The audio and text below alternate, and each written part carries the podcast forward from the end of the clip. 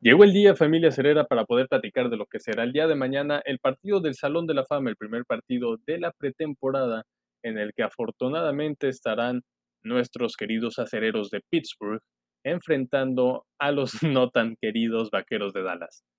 Eh, sabemos obviamente la historia detrás de este, de este encuentro, un partido de pretemporada, de arranque con esto a toda esta serie de partidos de preparación que sirve básicamente para observar a los novatos y dar oportunidad a aquellos veteranos que no se pueden mostrar normalmente en una temporada, ya que evidentemente para los ojos de los coaches hay gente de mejor nivel para ser los que reciban la mayor cantidad de snaps posibles, para así eh, poner y, y demostrar su mejor cara ante los rivales. Entonces, esta es la parte de la pretemporada que personalmente me emociona y es precisamente por donde este episodio se va a llevar a cabo. No se hará como los episodios hace un año eh, previos a los encuentros de temporada regular, porque bueno, no es tan clave ver por dónde es que puedes hacerle daño a otro rival o por dónde puedes atacarlo eh, o defenderlo, mejor dicho. Entonces es por eso que este episodio se va a encargar de destacar los principales duelos que hay en cuanto a las posiciones y obviamente al personal, es decir, los jugadores, y también pues señalar cuáles son los duelos tanto que durante toda la pretemporada eh, vamos a ver directamente y aquellos que se pueden ir desglosando poco a poco. Y me refiero eh, a jugadores como lo puede ser James Pierre, un jugador que está desde el año pasado en el equipo, que por la falta de pretemporada, los aficionados no podemos ver qué es lo que este jugador ha aportado o puede aportar, pero que por los flashazos que vimos durante la temporada, pues suponemos que fue algo muy bueno lo que demostró en los campamentos, pero con estos partidos vamos a poder pues observar realmente cuál es el nivel de este jugador, obviamente tomando en cuenta que está enfrentándose no a los receptores titulares de los equipos con los que se enfrentarán, pero sí con receptores que igual están buscándose ganar una oportunidad. En el caso de James Pierre, pues de cierto modo ya la tiene porque aguantó todo el, eh, toda la temporada en el roster de los 53, que además se muestra con ciertos flashazos y que en el campamento de este año, al menos por los reportes que se pueden leer, ha tenido pues un éxito gigante. Ahora nosotros como aficionados vamos a poder ver qué es lo que tanto ha llenado el ojo a los entrenadores del equipo. Y no solamente es el caso de James Pierre, también puede haber un efecto Hasenauer de un jugador que ha estado en el equipo de práctica durante algo de tiempo y que con estas oportunidades pueda haber algo similar, insisto, a lo de JC y quedarse en el roster de los 53 desde el primer corte. Y más adelante voy a platicarles qué jugador creo que podría quedar por ahí. Obviamente sin verlo y solamente arrojando la suposición en comparación con los años y la preparación que ha tenido durante la temporada pasada y que puede pues finalmente canalizar en un esfuerzo para mostrarse en esta pretemporada. Vamos a ir desglosando primero que nada, no de los, más, de los duelos más importantes al más importantes, sino vamos a ir por dos partes, la parte ofensiva y la parte defensiva. Y obviamente si vamos a hablar de la ofensiva, vamos a hablar de uno de los duelos que sí son muy importantes para esta temporada y es en la posición más importante o la que se considera más importante en el fútbol americano, que es la de coreback, mariscal de campo. El día de mañana Mason Rudolph va a ser el titular, sin embargo sabemos todos, no es secreto para nadie, que va a haber una batalla activa no solamente por el puesto número 2, sino también por el puesto número 3. Y estos son los tres mariscales de campo que vamos a ver en acción. Primero que nada Mason Rudolph, que en el día de hoy es el número 2, eh, que personalmente pues cada quien puede tener su opinión. La mía es que como mariscal de campo número 2 puede funcionar. Es más, funciona como mariscal de campo número 2. Entras uno que otro snap, tenemos el partido asegurado, te echas el último cuarto o la mitad del último cuarto. falta Big Ben en algún partido y puedes sentar y puedes aportar algo. La cuestión es que los Steelers también hasta cierto punto se van a estar intentando preparar para los próximos años, años donde ya no estará el señor franquicia Big Ben Roethlisberger. Tomando eso en cuenta, esta batalla por el número 2 se vuelve más importante. Aunque digan que no está escrito en piedra que este es el último año de Big Ben, pues es lo que, digamos, vemos más próximo, es lo que se ve venir. Entonces, esta batalla por el número 2, insisto, se vuelve más importante. Rudolph y Dwayne Haskins son los que van a tener pues los reflectores encima. Haskins teniendo el pedigrí de haber sido una primera ronda, de haber fallado no por desempeño necesariamente, porque obviamente tiene sus pecados en el desempeño de los partidos, pero el pecado mortal que comete Dwayne Haskins es fuera de la cancha. Y obviamente esto es algo que pues se intentará, eh, bueno, al menos Mike Tomlin deberá intentar que no vuelva a suceder, mostrar ese liderazgo que sí se ha caracterizado, porque vamos, si vemos la situación de Le'Veon Bell y de Antonio Brown, no es una situación tan grave porque no es algo que queda fuera de los vestidores, siempre queda ahí. Sí por conducta, pero al final de cuentas, caray, eh, el señor Tomlin contuvo demasiado estos egos por bastante tiempo. Entonces es algo que podría pasar con Dwayne Haskins y por talento creo que se llevaría de calle no solo a Joshua Dobbs en la batalla del número 3, sino a Mason Rudolph también en la batalla por el número 2. Pero bueno, este, este cada quien lo iremos viendo y lo iremos desarrollando semana tras semana de esta pretemporada. Ahora, esta no me parece una batalla tan importante, pero bueno, se tiene que mencionar porque en nuestra primera selección sí va a haber snaps en este primer partido de pretemporada. Y estamos hablando de Najee Harris. Insisto, no, no, no, no, no tengamos en mente que lo vamos a ver todo un cuarto. Dudo mucho que vaya a ser eso porque realmente y sin necesidad de verlo jugar ya con el equipo de los Steelers, tenemos claro que es el corredor número uno. No vale la pena arriesgarlo y mucho menos en un partido que se va a llevar a cabo en un campo que históricamente ha dejado lesionados. Por eso, Najee Harris sí lo vamos a ver confirmadísimo, pero sí lo podemos ver un snap o lo podemos ver ocho o una serie ofensiva completa, pero nada más. Aquí valdrá la pena observar lo que puede hacer Benny Snell, que se esperaba ver un brinco del primer al segundo año que realmente no es perceptible, pero que ojalá pueda realizar en este tercer año. Este mismo ejemplo del salto del primero al segundo año es lo que vamos a estar viendo con Anthony McFarland, a quien realmente le tengo muchas ganas de ver. Eh, pues para realmente notar si sí existe ese desarrollo o se queda estancado. Por una parte sí ha tenido progreso y es la parte del peso. Llegó siendo un jugador demasiado ligero, caso similar al de James Washington en, su primer año con los Steelers, y gana algo de peso para el segundo año, algo que seguramente le va a beneficiar.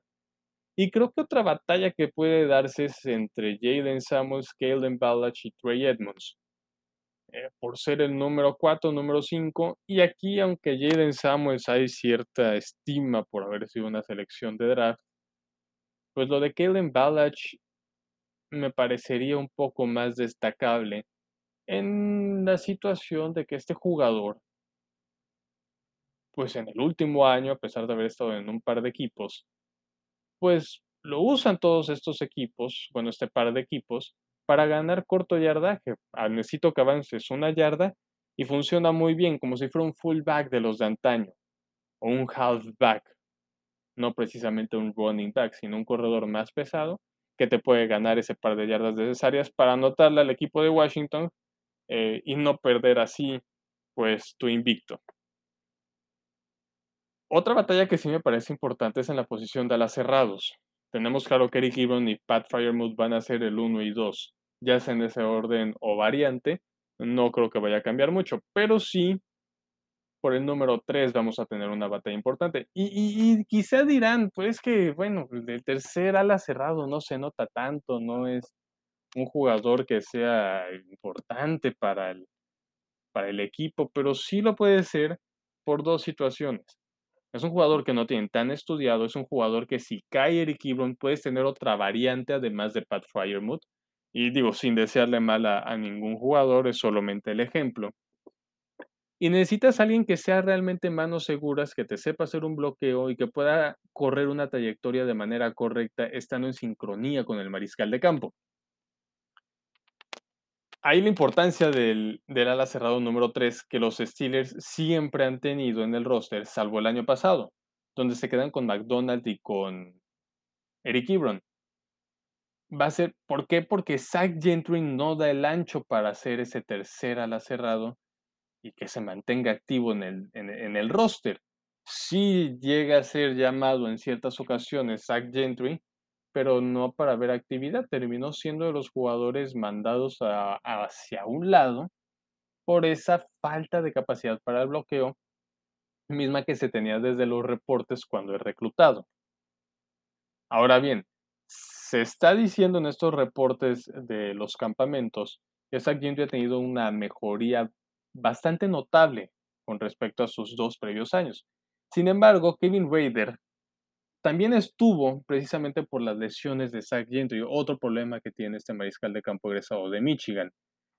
Y la diferencia con Rader y y Gentry es que Rader sí supo aprovechar su aparición con el primer equipo en la temporada regular, no solamente bloqueando y teniendo una atrapada, pues digamos importante por ser la válvula de escape, sino también en equipos especiales, algo que poco a poco, sin ser un salto pues extremadamente grande, han podido mejorar los Steelers, que son los equipos especiales. Así que mucho ojo en esta batalla por el ala cerrado número 3. Sigamos y ahora nos pasamos a la parte de la línea ofensiva. Kendrick Green, novato tomado en tercera ronda de la Universidad de Illinois, destinado a ser centro, que juega mucho de guardia, será este eh, el, titular para este primer partido de la pretemporada.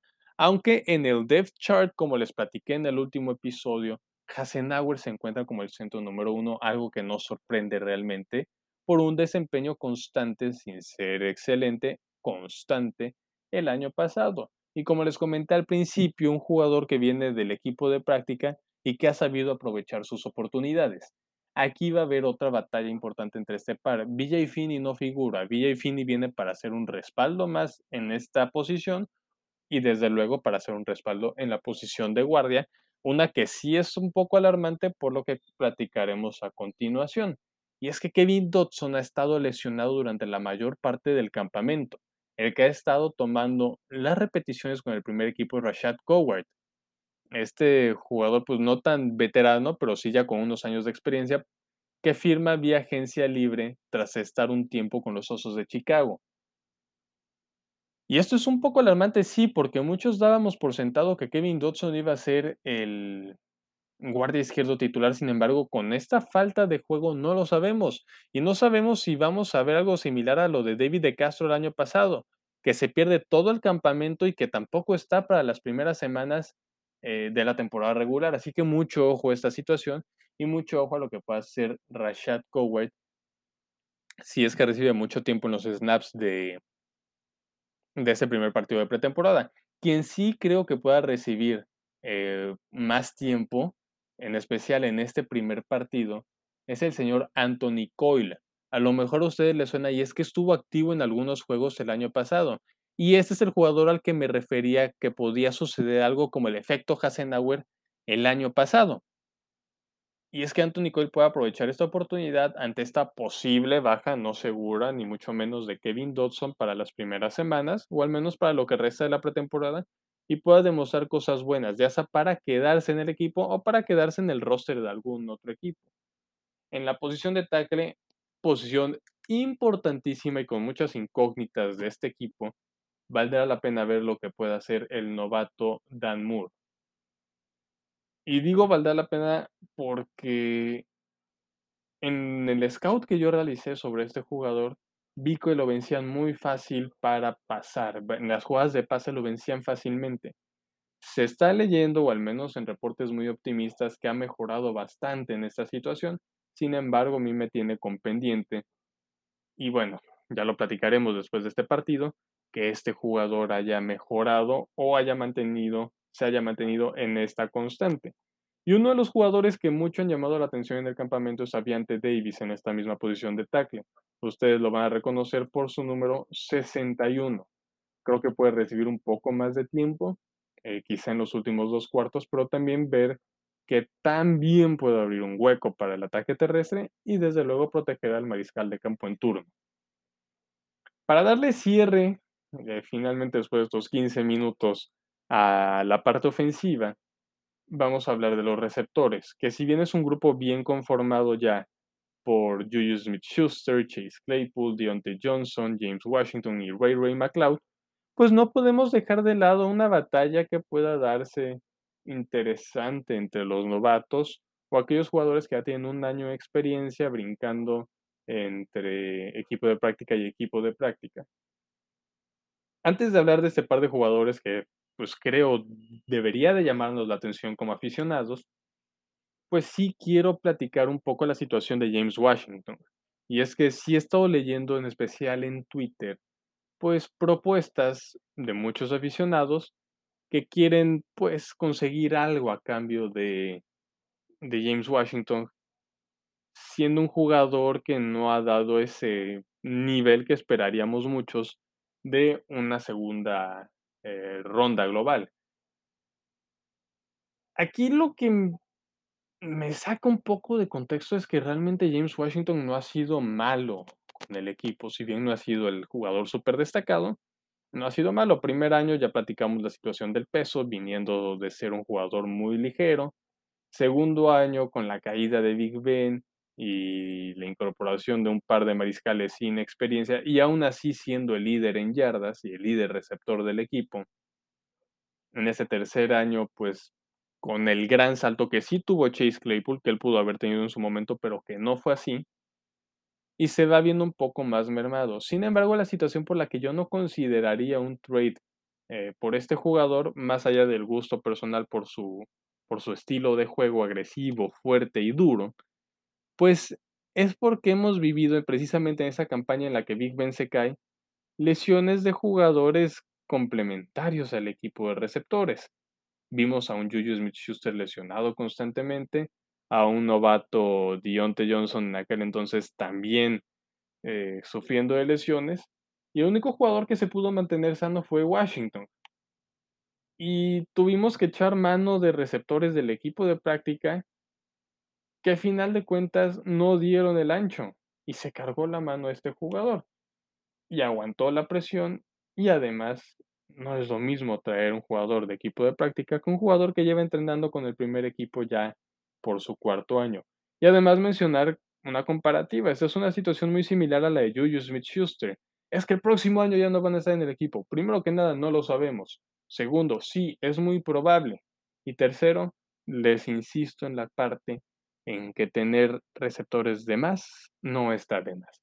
Ahora sí, vamos a hablar del duelo que veo para hacer ese jugador que en un caso, esperemos, no se dé eh, esta situación, haya alguna lesión, puede hacer que suba y se incorpore al primer equipo, por decirlo de algún modo, o al roster de los 53. Y estoy hablando de Rico Bossi, que ha, que realmente llamado la atención eh, de mucha gente en estos campamentos, y de Anthony Johnson, este ya de mi cosecha, porque en Buffalo tuvo una carrera muy destacada. Aquí la situación que viene este jugador que no me gustó tanto es que cuando la jugada no está marcada para ir por él, corre su ruta, digamos, desganado. Ojalá podamos ver, eh, pues, pues esta, estas ganas por hacerse un lugar en el roster, un lugar importante en algún equipo de práctica en la NFL, y no se vea ese egoísmo de si no es para mí, ¿para qué me esfuerzo? Este es el par de jugadores del cuerpo de receptores que pues me llama un poco más la atención. Vamos a pasar a la parte defensiva y empezando por los esquineros, ya hablamos de James Pierre al inicio del podcast, entonces sale sobrando hacer mención de él. En esta ocasión me emociona y es el jugador que más me emociona ver para realmente conocer qué es lo que tiene de talento y de habilidad este muchacho, porque poco hemos podido observar de él. Y de ahí una batalla interesante que se puede dar en la posición de níquel entre Antoine Brooks, actual número uno, Arthur Mollett, actual número 2, veterano ya del, del equipo de los Jets de Nueva York, y de Shakur Brown, novato agente libre, pero que a muchos eh, scouts de la NFL, yo personalmente los conocía porque vi precisamente en él eh, condiciones de níquel, pero aún así muy gustado por muchos ver qué puede aportar y ver si se puede destacar en este primer partido de pretemporada. Obviamente también la posición de safety que tiene un hueco tremendo en cuanto a profundidad, pues solamente cuenta con Trent Norwood en primera instancia, este jugador seleccionado en la última ronda por parte de los Steelers, novato de Oklahoma, que lo que principalmente debemos de observar es su habilidad para buscar el balón, que es por lo que es reclutado en esta ronda, porque si no se hubiera ido vía eh, agencia libre para los novatos. Y no hay nadie más detrás de Miles Kyle Broom, eh, también un veterano traído de los Leones de Detroit, que es más que nada un especialista, es decir, equipos especiales. Así que otra batalla importante, pero no creo que sea tan importante como la de linebacker medio. Los reportes de Robert Spillane marcando por aire no han sido los más deseados. Eh, personalmente me encanta Robert Spillane, pero no creo que para cubrir el pase pueda ser eh, esencialmente ese su fuerte creo que si vas a buscar hacer dupla con Devin Bush, es el propio Bush el que debe de irse a cobertura por pase y Spillane dejarlo pues flotando sobre el corredor o flotando sobre el mariscal de campo, no de otra manera. Y es que con el retiro de Vince Williams, pues sí queda un tanto la, la pregunta de quién será ese número 3 detrás de Spillane y Bush. Sabemos que está Marcus Allen, eh, un jugador que hizo su transición de safety a linebacker y que precisamente siendo este su segundo año en esta transición, podemos ver un avance más importante, en especial en lo que se refiere a cobertura de pase. Y lo de Ulises Gilbert tercero. Ulises Gilbert, que lamentablemente sus primeras dos temporadas se ha lesionado, que en su primer año en la pretemporada dio cosas muy buenas, pero lamentablemente le llega una lesión sobre el final de la pretemporada y el año pasado ya en temporada regular jugando contra los Bills de Buffalo, un juego importantísimo, pero que a final de cuentas termina cayendo lesionado.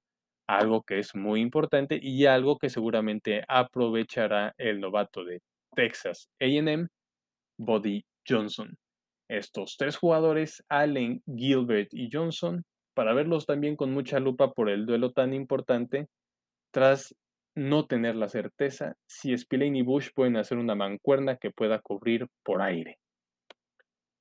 La batalla, para mí, mm, que como aficionados de los acereros, aficionados de la cortina de acero y expertos en tener linebackers externos extraordinarios, es precisamente esta. No sé si vayamos a ver algo de Melvin Ingram en este primer partido, pero de quien seguro vamos a ver son de los siguientes tres, que se van a estar jugando alma, vida y corazón para poderse hacer un lugar en el roster, ya sea por su talento como linebacker externo, que evidentemente deberá de haber algo, y también por su talento en equipos especiales. Y aquí vamos a ver de tres jugadores que tienen las condiciones para ser el número tres, yo creo, en prácticamente cualquier equipo por estas condiciones, o bien ser el número 4 y jugarse el alma en cada jugada, como lo vimos con James Pierre en los equipos especiales. Cassius Marsh, que llega eh, vía equipo de práctica de los Indianapolis Colts el año pasado, y que termina por la lesión de Highsmith, eh, fungiendo como el linebacker externo titular en el equipo de, bueno, no titular, pero sí teniendo la mayor parte de los snaps en el partido de comodín contra Cleveland que además tiene una habilidad en los equipos especiales, por eso digo que poco a poco han intentado mejorar esta parte los Steelers, que le pueden valer su lugar en el roster. La competencia no está para nada fácil. Quincy Roche, uno de mis novatos favoritos seleccionados dentro del draft de la Universidad de Miami, tiene una habilidad increíble para ir por el pasador. Obviamente no se va a estar enfrentando en primera instancia a los mejores tackles de los otros equipos, algo que pueda aprovechar a su favor Misma condición que pueda aprovechar Jamir Jones, un nombre del que si han escuchado, felicidades, están muy bien informados, y si no, felicidades porque se están informando a través de este podcast. Un jugador que también ha levantado mucho los, lo- las miradas en, en los campos de entrenamiento, así que mucho ojo en estos tres en una batalla que seguramente durante toda la pretemporada van a llevar a cabo. Y para cerrar la parte defensiva y finalmente hablar un poco de los equipos especiales, pues tenemos que hablar de la frontal. ¿Quiénes van a estar detrás de Cam Hayward, Tyson Alualo y Stephon Tweet? El año pasado estuvieron Chris Wormley, Carlos Davis, Davis, perdón, Isaiah Box y Henry Mondo. Una posición que seguramente los cuatro van a estar buscando. En el duelo por el tackle nariz, especialmente Box contra Davis, Pero para ser la primera opción detrás de Tweed y de Hayward, Wormley y Mondo se van a estar jugando el alma entre ellos y también contra un novato, Isaiah Laudermilk, que no es cosa poca, es que lo seleccionamos en una quinta ronda. Sí, señores, pero no teníamos quinta ronda originalmente. Hicimos un trade para obtener ese jugador salido de la Universidad de Wisconsin, por lo tanto, algo importante, una batalla interesante. Y ahora sí, hablando rápidamente de los equipos especiales, pues la batalla entre Jordan Berry y Presley Harvin, porque es importante porque Harvin es una selección de draft y Jordan Berry es un veterano que poco a poco ha tenido esa consistencia que no tuvo y que provocó que se seleccionara Harvin. De entrada, Harvin lleva las de ganar a pesar de que en el depth chart está primero Jordan Berry. Pero, insisto, batalla importante a observar. ¿En qué nos tenemos que fijar? En el tiempo en el que se deshacen del balón, la distancia que recorre y la distancia que está en el aire el balón. Y si bien, aunque no existe una batalla en, la posición de pateador, pues Chris Boswell tiene asegurado, considero, su lugar, Sam Sloman va a ser este pateador en este primer partido. Y es que si echamos memoria, en alguna ocasión Sean Swisham se lesiona en este partido del Salón de la Fama contra los vikingos de Minnesota, algo que definitivamente no queremos ver con Boswell. Y por eso Sloman es el que tendrá pues encargado de los puntos extra, los goles de campo y las patadas de salida. Tampoco creo que en la posición de centro largo, es decir, long snapper, Cameron Canada vaya a tener una competencia pues real. Christian Kunz, aunque pueda haber un efecto, efecto Hasenauer, ahora que lo pienso también aquí. Christian Kunz lleva ya dos años, que es un long snapper que también se puede convertir en linebacker, que quizá lo podamos ver también en esa posición a la defensiva. Y quizá pueda haber un, un, un efecto Hasenauer aquí, algo que no había pensado realmente. Y ver pues a Ray Ray McLeod, a Anthony McFarland, a Deontay Johnson y ver si James Pierre también recibe una oportunidad para regresar ya sea un despeje o alguna patada. Esta es una clave, los duelos clave, los duelos importantes, las posiciones eh, de manera general. No estoy nombrando a todos los jugadores que vamos a ver sobre el terreno de juego el día de mañana, pero sí nombré a los que creo que van a tener un mayor impacto eh, en las decisiones finales del roster de los 53. Espero que disfruten mucho el partido, que se hayan mantenido aquí al final de este encuentro, de este encuentro, sí, encuentro del podcast, porque voy a darles un anuncio. Y es que para platicar del desarrollo de estos jugadores o de la relevancia de otros jugadores, no voy a estar solo. Voy a estar muy bien acompañado con la presencia del señor Arturo Carlos, voz oficial de los Steelers en español y una voz obviamente verificada para hablar de nuestro querido equipo. Este episodio va a ser similar al del señor Ramiro Pruneda, no va a estar disponible en Spotify, va a estar disponible solamente en YouTube, así que asegúrense de estar suscritos al canal y de tener activadas las notificaciones para que así no se pierdan el análisis de quien agradecidamente han tenido como voz informativa o voz experta, adicionada y agregando a un auténtico experto como el señor Arturo Carlos. Yo soy Jerónimo Buganza, esto fue el podcast de Acero. Nos estamos viendo en la semana para hablar con el señor Arturo Carlos de lo que fue este primer partido y lo que podemos esperar para el siguiente.